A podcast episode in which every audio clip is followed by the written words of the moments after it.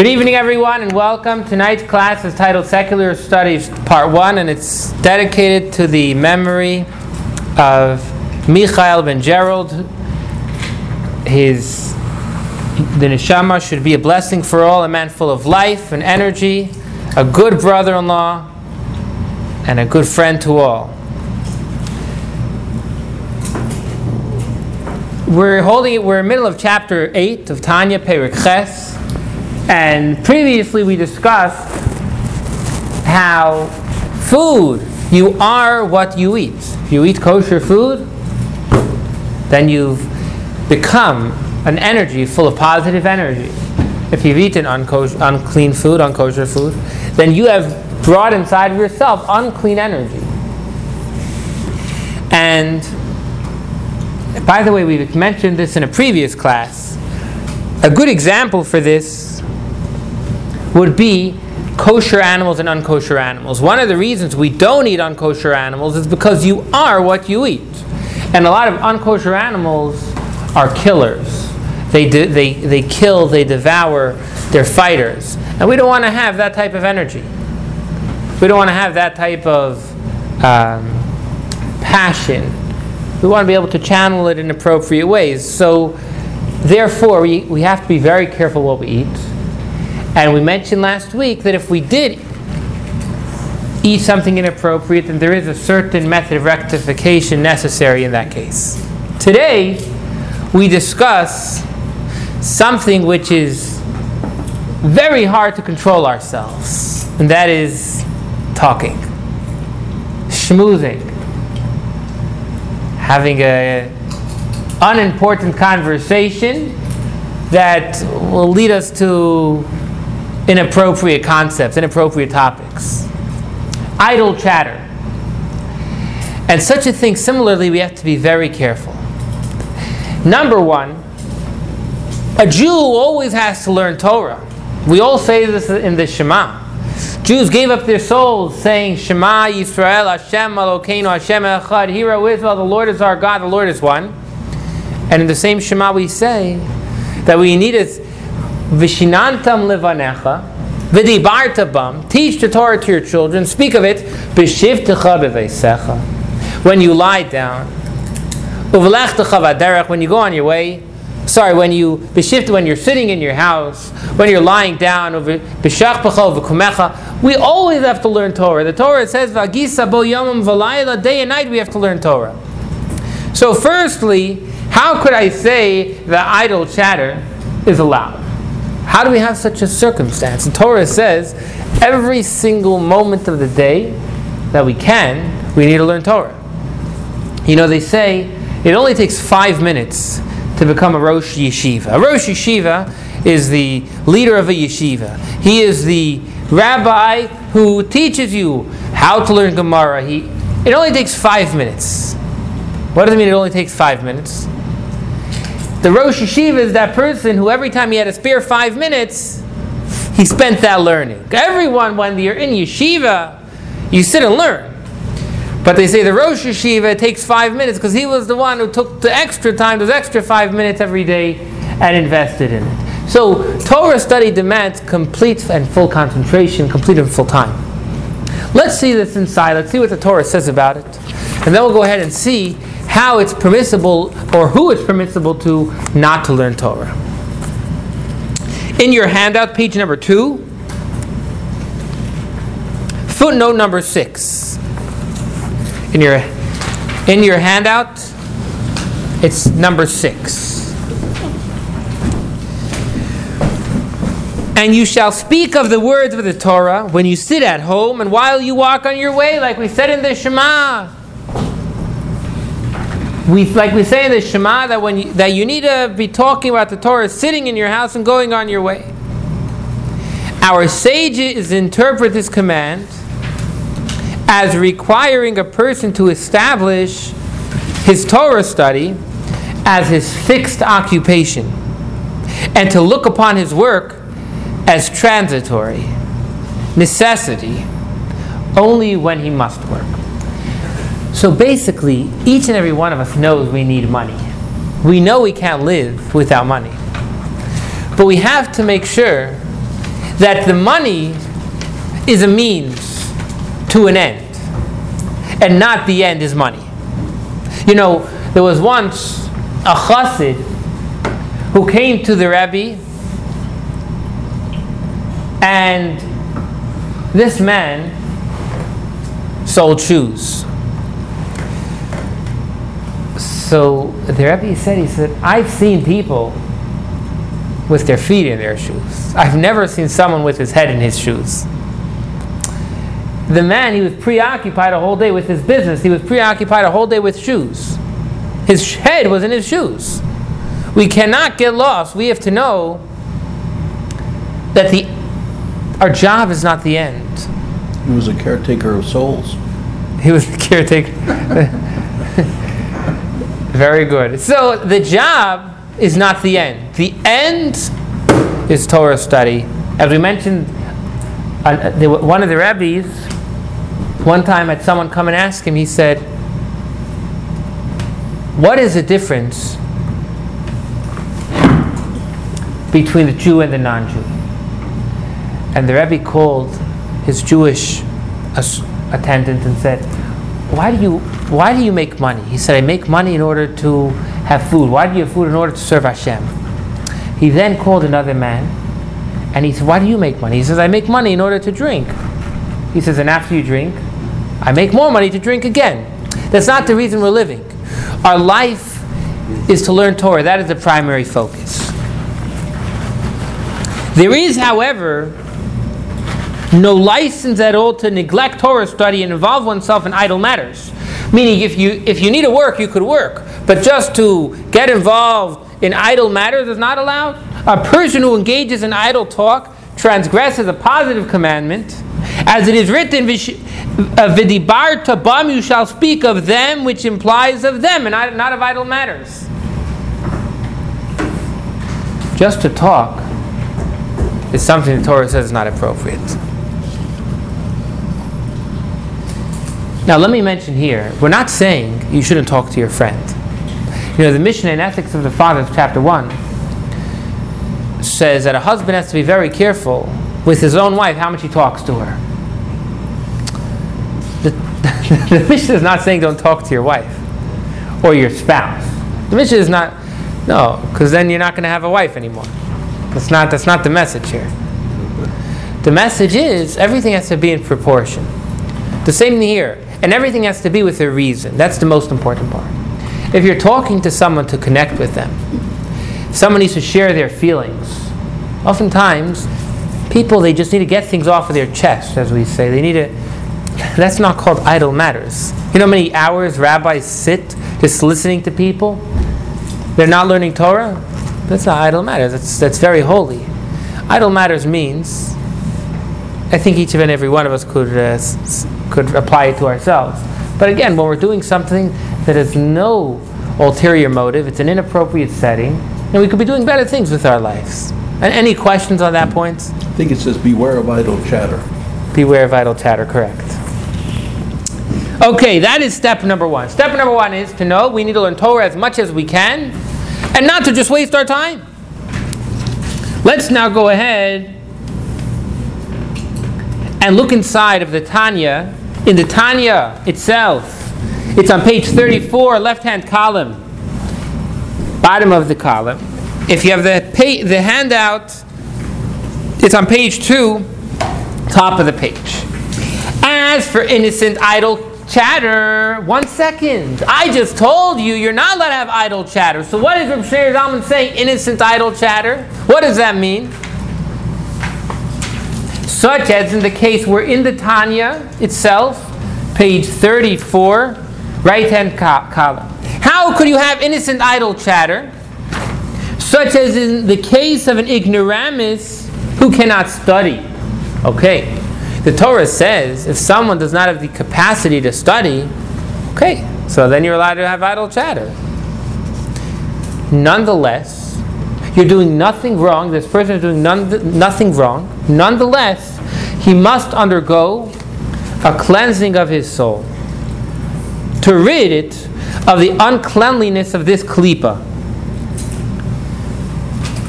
Although you're not doing anything wrong, But there's negative energy within this talk.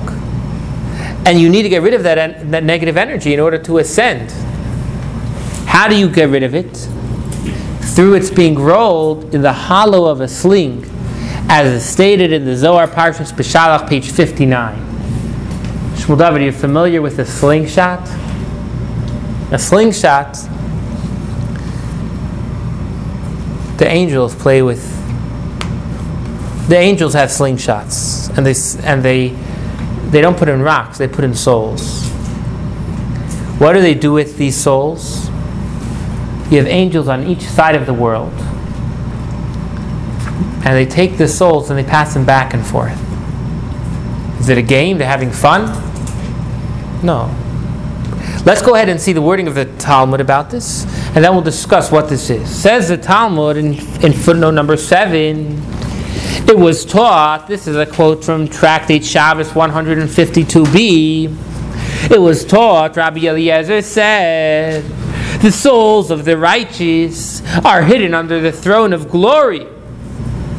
As it is said, Yet the soul of the Lord shall be bound up in the bundle of life. But those of the wicked continue to be imprisoned, while one angel stands at one end of the world, and a second stands at the other end, and they sling their souls to each other. For it is so said, and the souls of your enemies, them he shall sling out from the hollow of a sling. So the Talmud already told us this idea of angels sending souls from one end to the other. It's a little, little, little drastic. Rebbe, Yes, please. um, this translation uses the word instead of world, which I think even is a uh, uh, infinitely greater punch from one end of the universe to the other. Oh, and that's what I want to talk about. What does this mean? And we mentioned last week, God does not punish. There's no punishments. There's purification.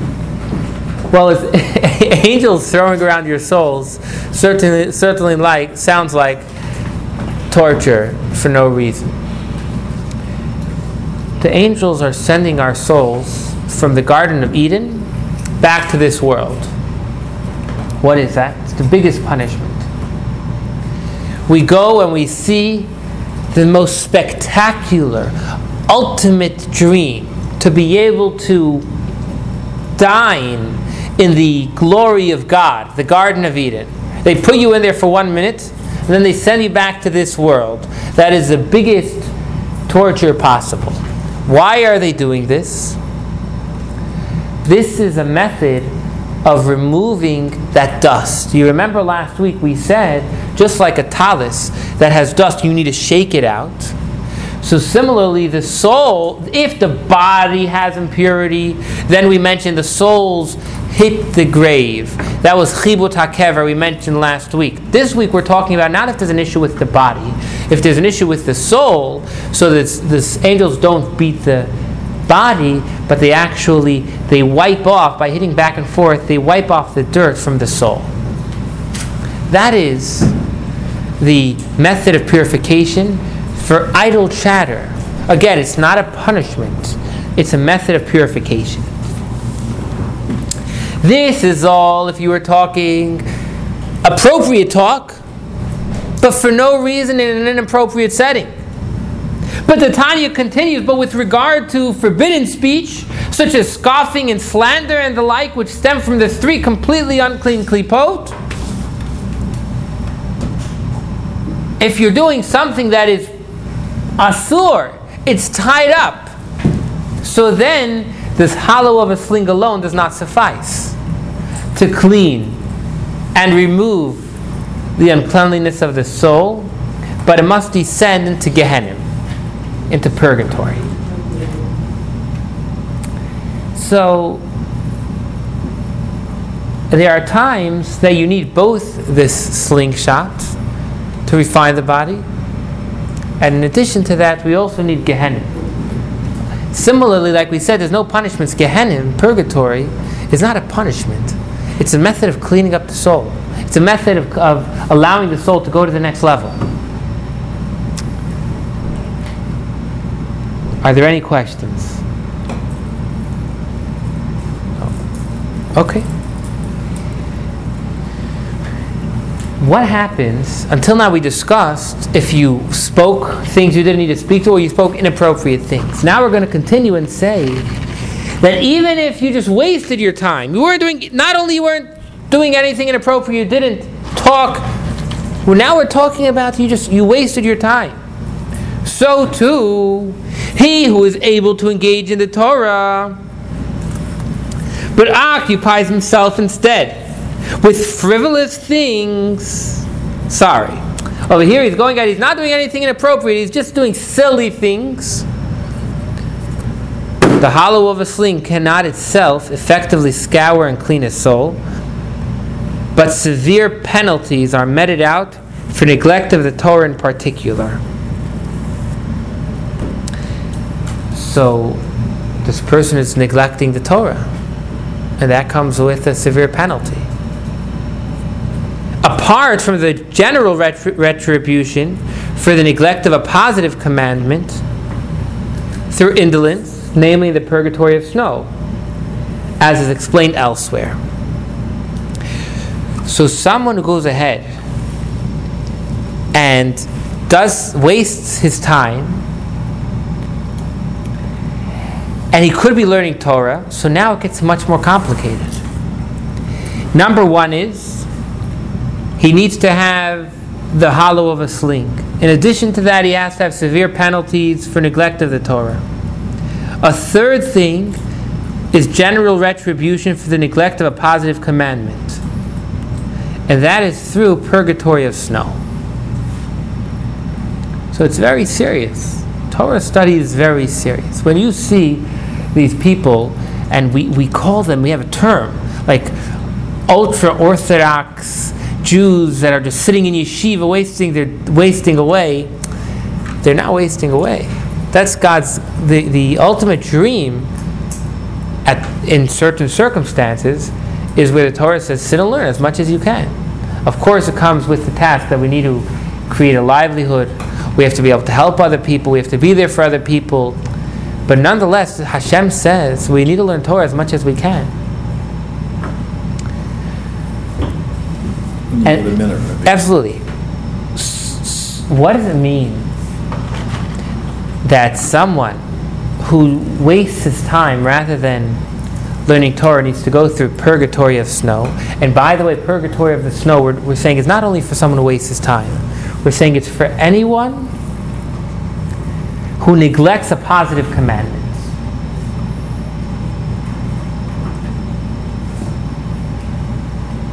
neglecting a positive commandment, oftentimes people will say, Oh, the Torah wants me to do this, but I don't. If the Torah says do not, I can't. But if the Torah says what I should do and I don't do it, it's not such a big deal. Over here, the Tanya is telling us if the Torah tells you that you need to build a sukkah, even if there was no commandment not to eat outside of the sukkah, just the fact the Torah said you should and you didn't, that demands purgatory of snow. What is purgatory of snow? Well, there's two types of purgatory. Gehenim, there's Gehenim Shel Ish, there's purgatory of heat, and there's Gehenim Shel Shelek, purgatory of snow. Why? Well, it depends. If you were doing something exciting, you had a lust and desire for something inappropriate, so then, Mida Kneget Mida, the purgatory will be purgatory of fire. But if your method the reason someone went ahead and didn't listen to Hashem was just because he was lazy, because he was cold, well, then the rectification will come through purgatory of snow. Gehenim Shelek. Any questions? Okay. Yes, David. I think it's extremely important to remember that the uh, writings emphasize having a constructive occupation so that not only can one understand what is involved in earning a living, but also so that he can contribute to public institutions. Uh, the Haredi, self-appointed and self-anointed, who think that only by studying Torah and doing nothing else, that somehow that can bring about the coming of the Moshiach, forget that somebody else is out doing uh, the everyday work to keep society going to support them. And the Torah emphasizes getting a gainful occupation, and it's specifically mentioned in the Pirkei Avot. In addition to which, by doing nothing but studying Torah, but managing to rouse oneself once and when one studies enough to throw rocks at somebody who doesn't agree with you, is not exactly uh, anything but, uh, uh, I'm mixing my metaphors here, lashon hara of action. And um, I think that's unfortunate. Uh, the Torah always says that there is a middle course. You shouldn't drink too much, but you shouldn't cease from drinking. Okay, I- work, but you should not work so much that you don't have time to study I, Torah. I appreciate your comment. David's comment is that we need to know that we have to still live within in society and be mindful of it. I, I that that's appreciated. Thank you, David. And that's why there's no monastic tradition in Judaism, by the way. Thank you. So now we're going to go ahead and we're going to move from what we were talking about until now, which is waste, which is talking, you know, just talking things of unimportance or wasting our time, and we're going to go ahead and discuss what happens if you're not wasting time. You're learning, you're learning valuable things, but it's not Torah. In the words of the Tanya, sciences of the nations of the world. Chachmas. And to clarify, the Torah clearly tells us that the nations have wisdom. There is wisdom amongst the nations. We're not denying that. So, what happens if someone goes ahead and learns Chachmas Umais, sciences of the nations? So, you're not anymore wasting your time. Says the Talmud, number 8, in footnote number 8, Tractate Menachot 99b. Crazy story. Ben Dama, the son of Rabbi Yishmael's sister, once asked Rabbi Yishmael. Rabbi Yishmael's nephew Ben Dama asked him, May one such as I, who have studied the whole of the Torah, learn Greek wisdom?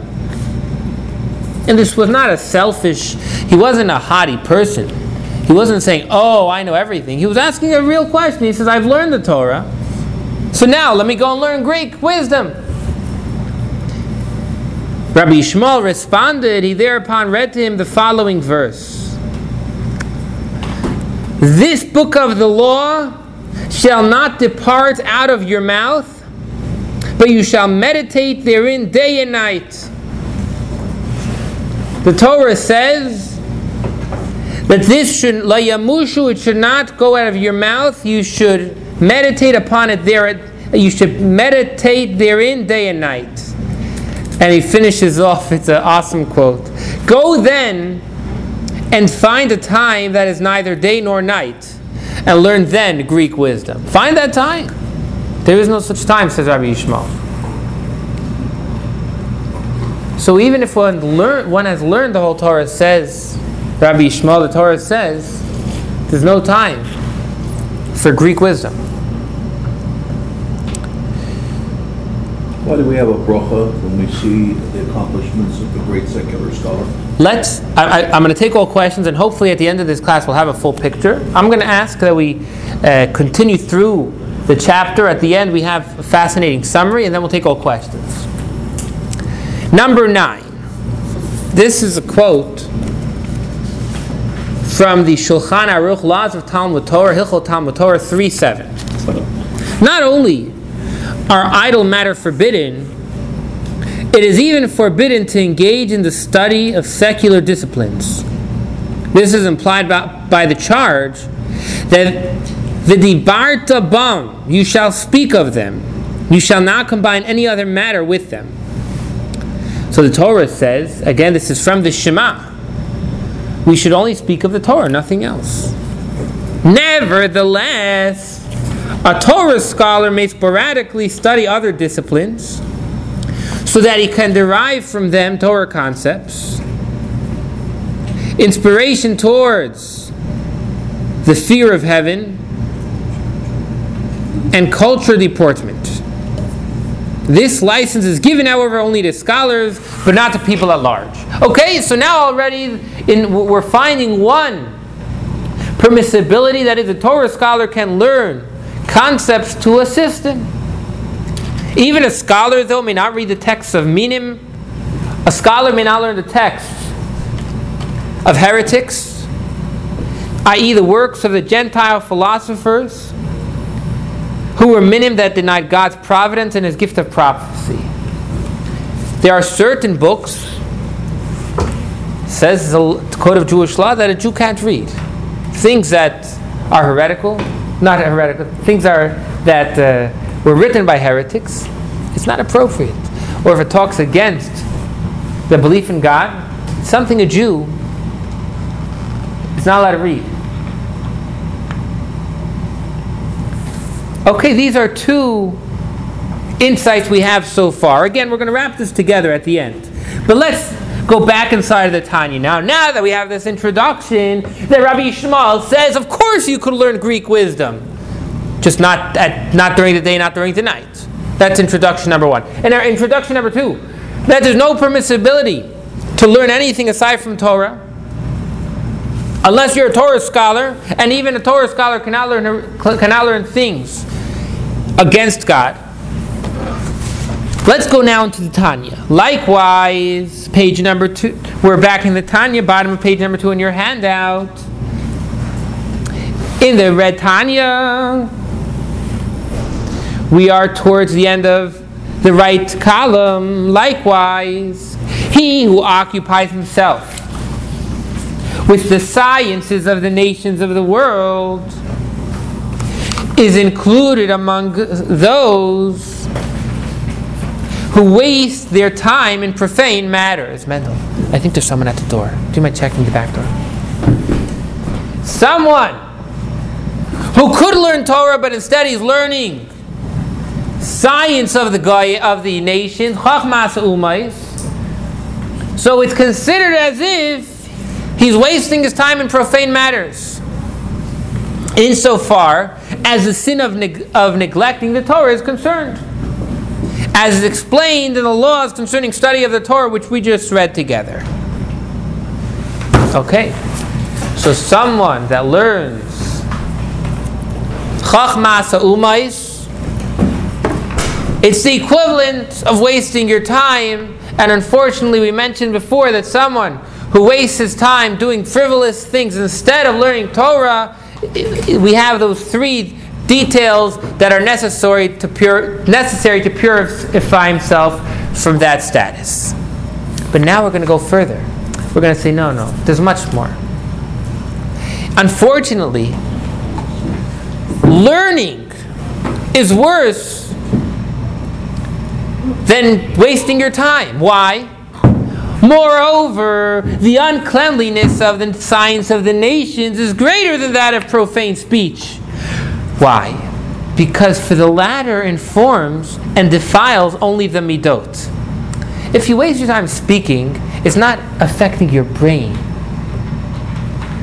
You're wasting your brain, but you're not affecting, you're not bringing in negative energy.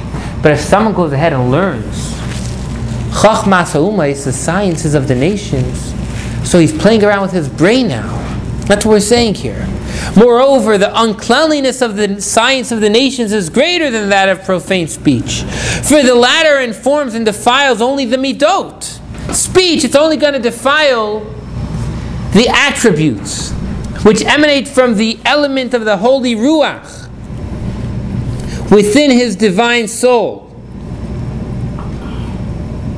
with the contamination of the klipat noga that is contained in profane speech, which is derived from the element of the evil ruach of this kalipa and his animal soul as mentioned above. When we go ahead and talk inappropriately, so the evil ruach affects the holy ruach. The evil midot affect the holy midot. Yet he does not defile the intellectual faculties of Chabad in his soul. He does not defile the three highest aspects of his soul: the Chachma, the Binah, the Dat, the wisdom, knowledge, and understanding. The of the godly soul is not affected. For as they are but words of foolishness and ignorance. Even fools and ignoramuses can speak that way. There's no intellect in what you're talking about. So talking wasteful words only affects the lower half of your soul. Not so is the case of the nation's science, whereby he closes and defiles the intellectual faculties of Chabad and his divine soul with the contamination of the Klipat Noga contained in those sciences. So you're taking the Chabad, you're taking the brain, the intellect, and contaminating it with the science of the nations. Where did the science of the nations come from? Where did that brilliance come from? What? God? From God. But when did God give it to the nations? Whether they have fallen through the shattering of the vessels out of the so called hinder part of Chachma of Kedusha, as is known to those familiar with esoteric wisdom. When Hashem created the world, let's go ahead and look at number 10. This is a quote from the Midrash, Bereshis Rabbah, Medrash Rabbah, Bereshis Rabbah 3 7. Rabbi Yehuda ben Shimon, and there was evening. Vayihi Erev. Rabbi Yehuda ben Shimon said, Let there be evening is not written here, but and there was evening. When the world was created, Hashem doesn't say, Let there be evening, let us create evening. He says, No. And there was evening. Vayihi Erev. But I don't understand. When was evening created? Hence, we know that a time order existed before this. Day and night existed before the world was created. Rabbi Avahu said, This proves that the Holy One, blessed be He, went on creating worlds and destroying them until He created this one and declared, This one pleases me, those did not please me. Hashem created many worlds and He destroyed them. You ever heard this before, Dr. Yosef? I heard that sentence, yeah. Fascinating midrash. The midrash says Hashem created many worlds. Familiar, David? Midrash Rabbah. Yeah. The midrash you, you, Haven't got to that one yet, but I'm familiar with it. that Hashem created many worlds and He destroyed them. He says this is not okay. Not a, this is not the one. We're still in Genesis. Well, this is actually right in Genesis three Well, then seven. We'll get it soon, I'm sure. He said this is finally this world was created. He said this is the right world. You know the world was getting bigger and bigger, and Hashem said it's enough. One of the names of Hashem is it's enough. Shaddai, the letters Shin then Dalet then Yud, is the name of Hashem.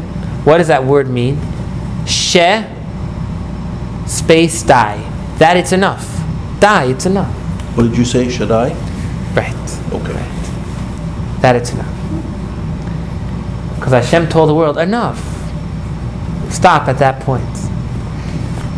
And that is one of the first names of God that is in the Torah. Yeah. yeah. So what is this? Yes, yes. So before he created the world, Yeah. you were mentioning there was day and night before the world was created. Exactly. Because there were worlds before us. And those had day and night. So Hashem had created day and night long before. That's right. That's right. So if you think we're the first world out there, you're wrong. There's many worlds before us. What happened to those worlds? They crashed. They fell. And that is what we just said in the Tanya, shattering of the vessels. There were worlds, but they shattered. With them shattering, godliness shattered. That means there is godliness. Oh, oh, There is godliness that has been spread out outside of where God wants it. What does it mean to break? That means you have a vessel and now it's spread, it's broken. That's what happened. Hashem had a world full of godliness and it broke. And those sparks fell. And one of those places the sparks fell is in the wisdom of the nations. That is where the wisdom of the nations, where do they get their brilliance? It's from these sparks that have fallen from the world created prior to our world.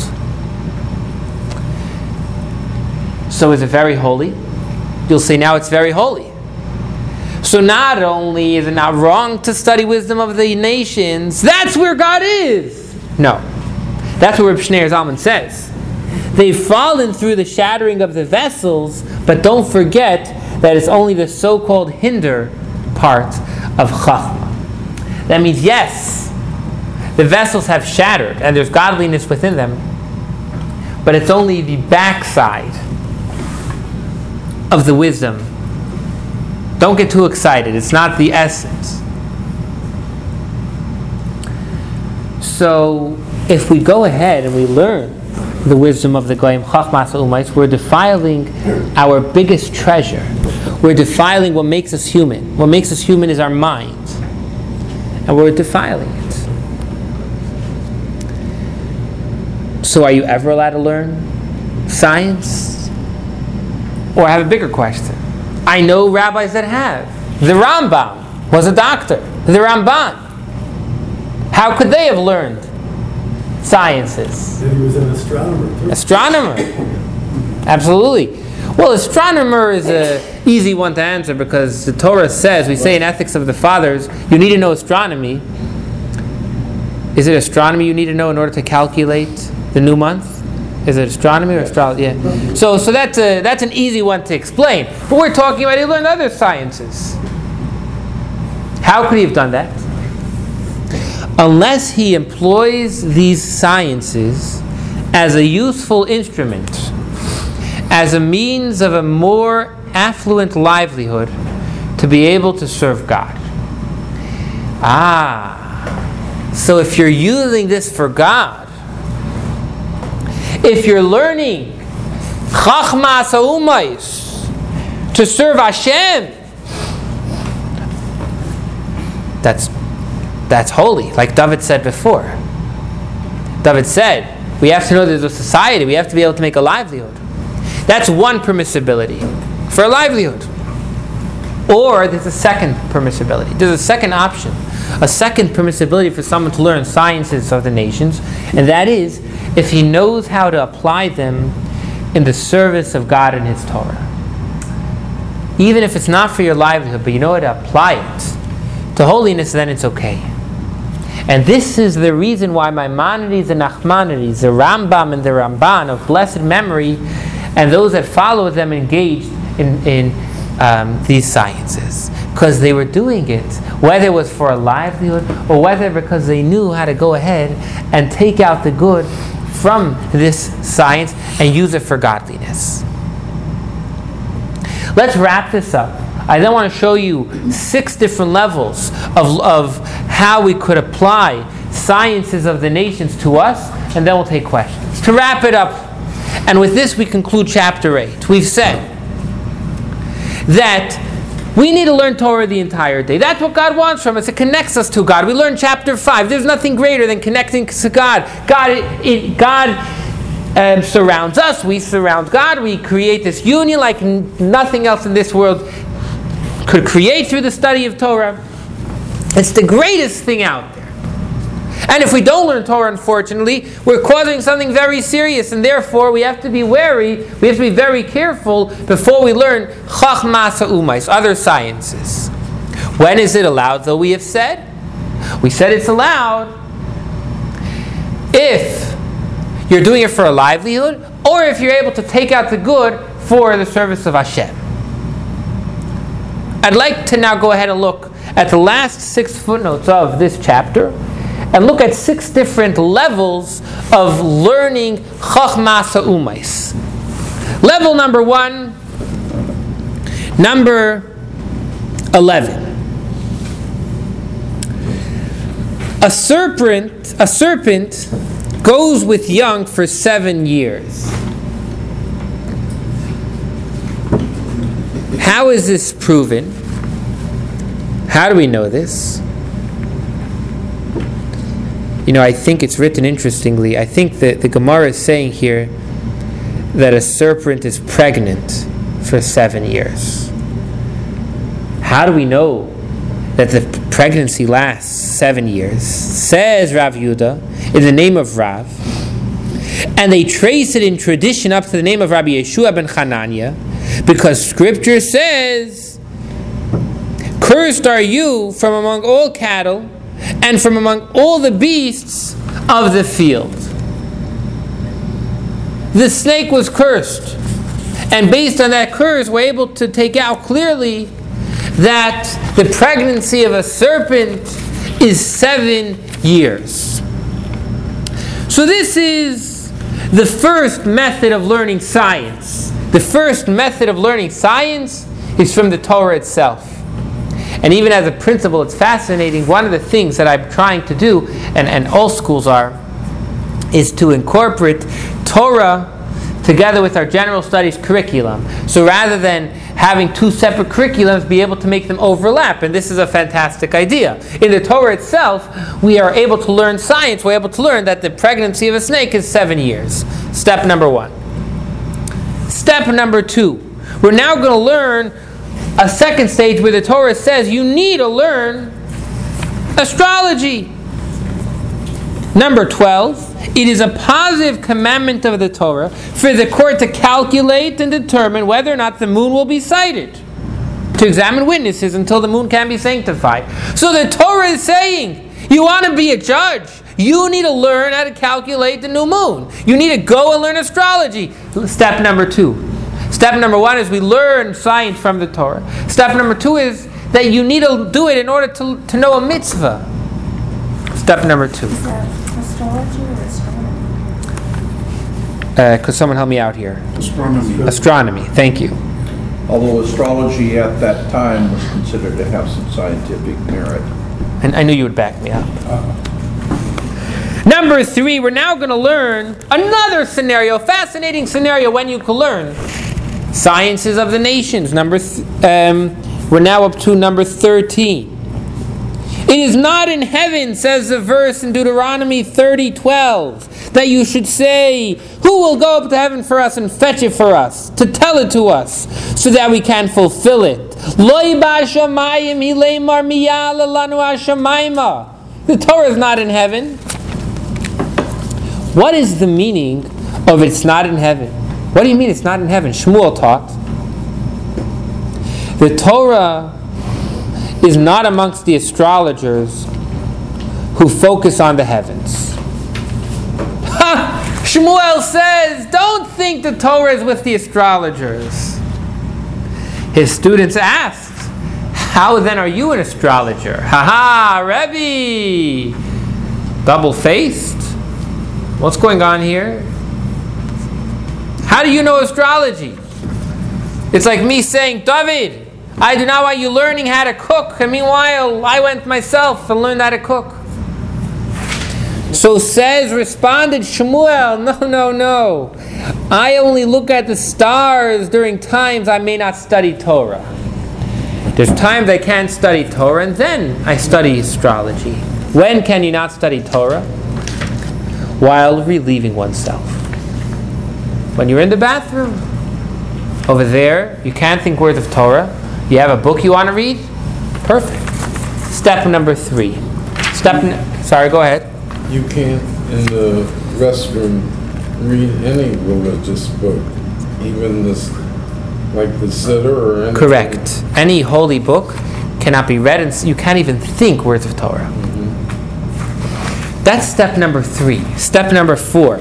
When could you go ahead and learn sciences of the nations? Rav, first generation of the authors of the Gemara, he says, Rav said, I spent 18 months with the shepherd in order to learn which was a permanent and which a passing blemish. We know the Torah has a big section in Vayikra, in Leviticus, about animals. What's a beautiful animal? What's an animal that cannot be brought as a sacrifice? Very practical. If you want to serve in the temple, you need to know what blemish, what's a blemish and what's not a blemish.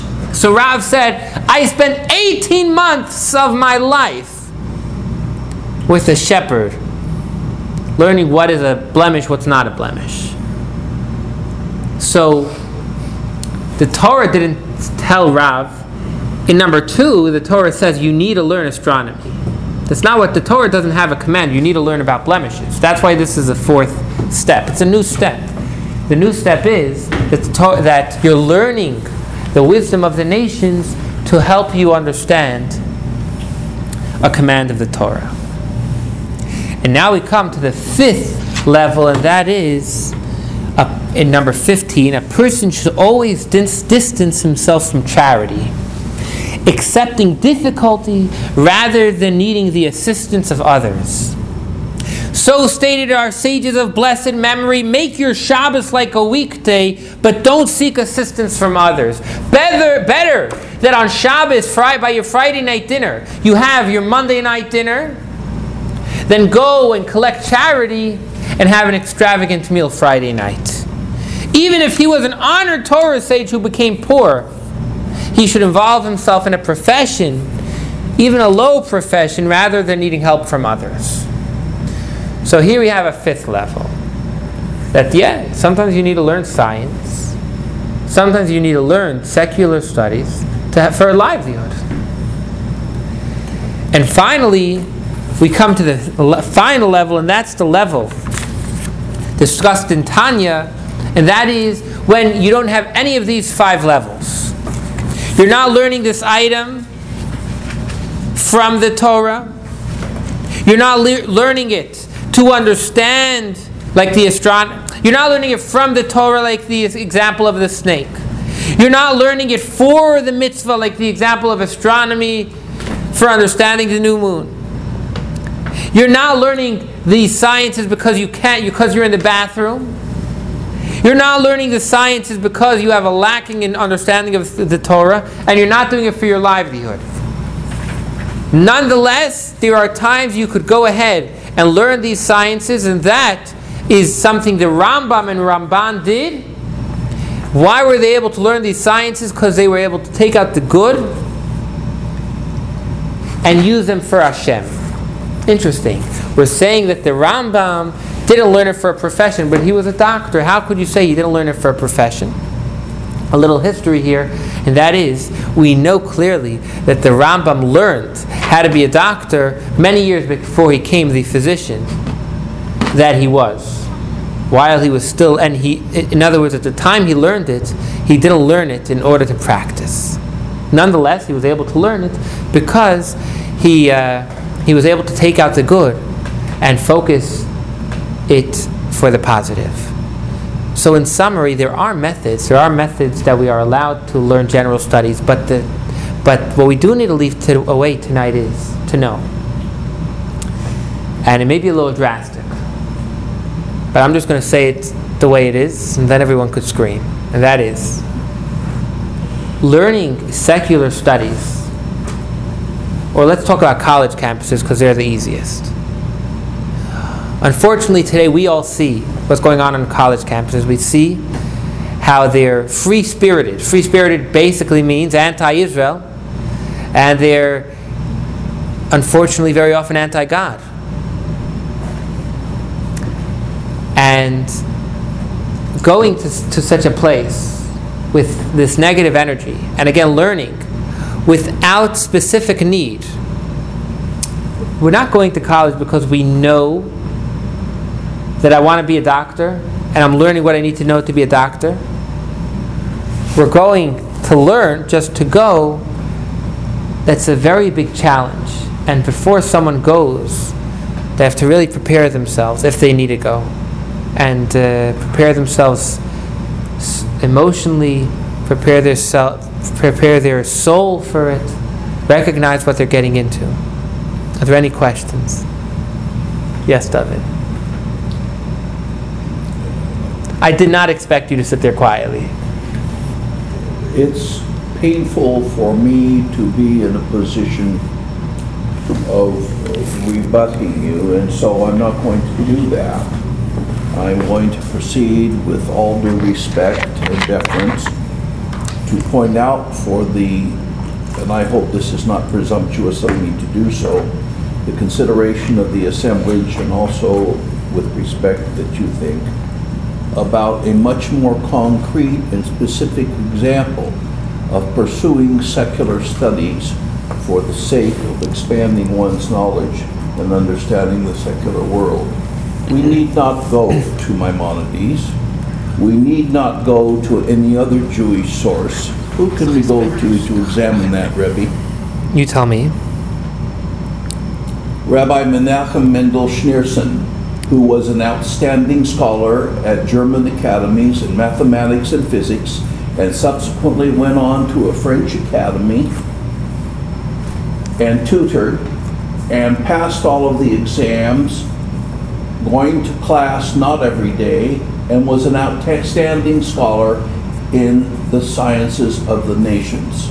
Not only that, the Rebbe spoke several different languages. He didn't learn those languages spontaneously at the time of his birth. He was a brilliant man with a brilliant secular education. So we need not reach back into history to see such an individual. He's very much. Where's his picture? It's in here. All we have to do is look at the picture of the Rebbe. Why did he do that? Because he knew that he needed to understand the world in order for Lubavitch to thrive and build. And that is the example of the Rebbe which I revere. And I don't say that out of contradiction or disrespect to the Morad. Now, I want to point out one other thing which, thanks God, I was able to learn from the Mishnah Rabbah. When we talk about the creation of the worlds, uh, and this is from Rabbi uh, uh, Moti, that in fact, as uh, the uh, as Hashem created the worlds, He determined He created the Torah and determined the Beis Hamikdash and the Aron Kodesh and its location before He ever created the world. That is how eternal that has existed. Mishnah Rabbah. No, I, I just want to comment on what David said. No, but may I ask one thing? Sure. Have I said anything that is in error, that is wrong, factually? Not only you haven't said anything wrong, we're, we're agreeing. And I think the example is fantastic. He said the Rebbe went to college. Now, I want to say that fits perfectly with what we're saying. We're saying that someone, fir- firstly, a little, a little background because the Rebbe going to college was brought up. A little background. We have do- documentaries, and uh, you can find them online, of people that, uh, that uh, discuss his time in college. Firstly, a few fascinating details. He was in Germany wearing a yarmulke in college. I think that's uh, detail number one. And detail number two is he didn't get caught up in the college life. Not only that, he did his own thing. But detail number three is while he was in college, he wrote some of the deepest secrets of Torah that we have today. Basically, my point is that someone like the Rambam, someone like the Ramban, a, a great Torah scholar that has the ability to, to remove the good from the bad, he's able to go. And I think fully, uh, we're fully agreeing. What we are saying is that for the masses, um, someone, first of all, that has not learned the whole Torah, and second of all, someone that is, is unfortunately not so stable. Stable means he hasn't come to a level in his life where he is confident. He is, he is, uh, he has all what it takes to know that this is where I am. and There is nothing that will ever change my conviction. So then, that person is endangering himself by going ahead and involving himself in other in sciences of the world. Yes, Dr. Joseph. Well, the, I mean, there- there's certain areas that they delineate where it's permissible. to yeah. Um, But that leaves a lot, um, um, a lot of things that, you know, kind of add beauty to, like, for instance, music. Yeah, yeah. um, or art, or, or drama, or uh, literature. And, and from some of these things, um, you can derive, you know, spiritual,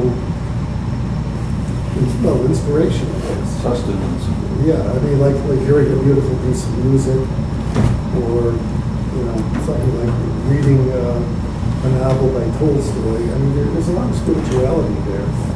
And, and if you take a very narrow view and say, well, that's beyond the pale, then you're, you're cutting yourself off from a whole lot of good things that are in the world. Fantastic question about. Let, us take the example of music. I think it's the easiest. Firstly, um, Judaism is all about music. The Levium in the temple, they were musicians, so we're fully into music.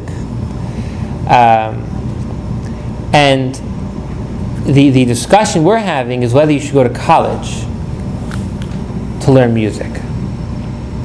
Whether you should have a music teacher, a tutor, or a private teacher that teaches you what you're trying to gain. There is no conversation. We fully agree that uh, you know a child that needs a something to, or not only a child, an adult that needs to have something he could do he could do in his free time to soothe his mind. That's a holy thing. That's not our conversation here. Our conversation here is when you're going to do something, just because that's what everyone's learning but you're not doing it with the with the with a clear goal in mind. And even if you're doing it with a clear goal in mind, then there's a lot of side details you're learning that are not important. That's our conversation. Did I, did I answer the question? Well, yeah, Yeah. music. Not only music, that's going to go for all areas. Drama is the same thing. Today, my brother-in-law, he puts he, a 13-year-old, he puts out a weekly video show. And on it, he puts the weekly Torah portion. It's fantastic. He, he knows, I have a student last year who knows computers so well that some of the people I'm working with this year, some of the you know, adults called, call this boy for advice. So drama is another area, or, or any area. I mean, you can list all, all areas. Any area, use it out for the good. The Torah says if someone likes seeing blood, so let him be a Mohel. You know, basically, there's there's room for. You have to use that example. there's room for everything in Torah. The question is whether we need to indulge in the sciences outside of what the Torah offers us.